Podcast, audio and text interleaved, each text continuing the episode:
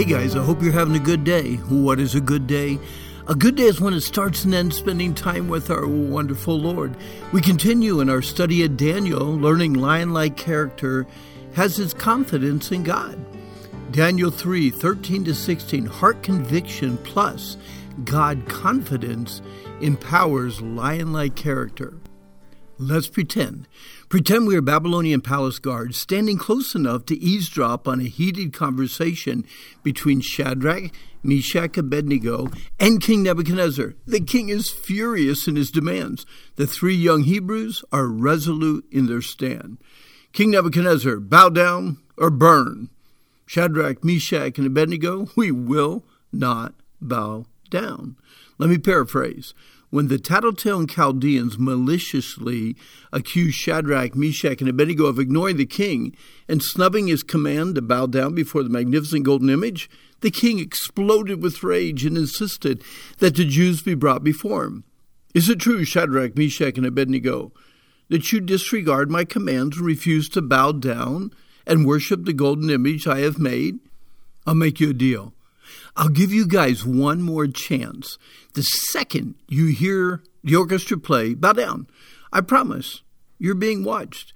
But if you don't bow, if you refuse, you will burn, you will die, you will be burned alive in a blazing, blistering, fiery furnace that we use to make my magnificent statue. Everyone in the kingdom will watch you burn. Then we will see who is the most powerful of all. Do you really think your God will be able to rescue you from my power? Shadrach, Meshach, and Abednego replied, O King Nebuchadnezzar, we have no need to defend ourselves before you. If we are thrown into the blazing furnace, our God, the most powerful God whom we serve, is able to save us. He will rescue us from your power. Respectfully, Your Majesty, even if our God lets us die, we want to be very, very clear. We will never serve your gods, or bow down, or worship your golden idol. King Nebuchadnezzar will be remembered throughout history for his childish rage. Shadrach, Meshach, and Abednego will both be remembered and honored as unwavering examples of faith and loyalty, willing to die rather than to deny the one true, all powerful Jehovah God.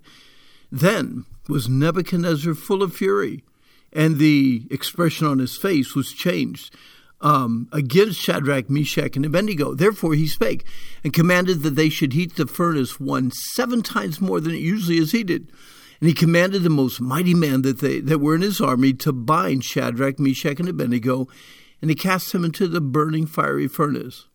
What happened next not only astonished King Nebuchadnezzar and his counselors, but has been taught, preached, sung about, and written in every language imaginable for all to know from the day the ropes were singed off the arms to this day. Then Nebuchadnezzar the king was astonished and he rose in haste and spake and said to his counselors, Did we not cast three men bound into the midst of the fire? They answered and said unto the king, True, O king.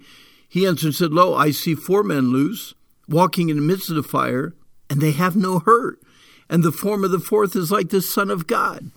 Now let's stop and think about the confident stand made by Shadrach, Meshach, and Abednego. Okay, we have no need to answer you in this matter.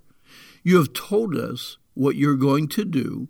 And if it be so, if that's the case, if your mind is made up, if there's no other way, then there's nothing that will change your mind or ours. O King Nebuchadnezzar, we know you are furious with us. We know you are about to explode with rage.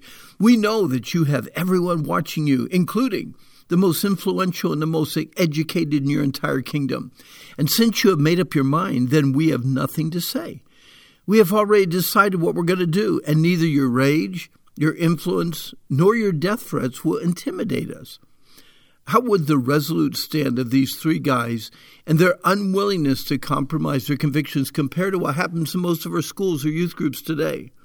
Our God, whom we serve, is able to deliver us from the burning, fiery furnace. Our God is able. He delivered infant Moses from Pharaoh's baby killers. Our God is able. He delivered Captain Joshua from his enemies at Jericho. Our God is able. He delivered Gideon's 300 men from a huge army. Our God is able. He delivered young David from a Philistine giant. Our God is able.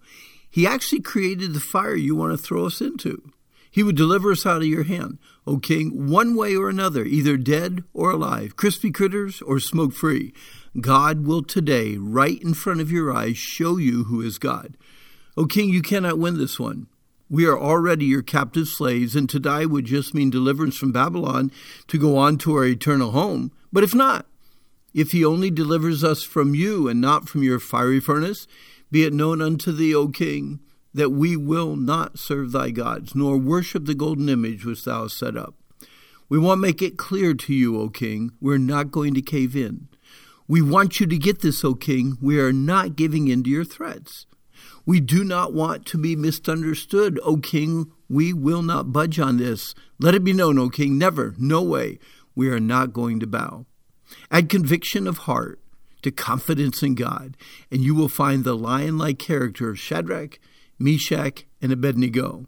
Hey, let's pray that such confidence and conviction becomes part of our character as well. Father, please help us even today to stand for you no matter what and never, never, never turn our backs on you.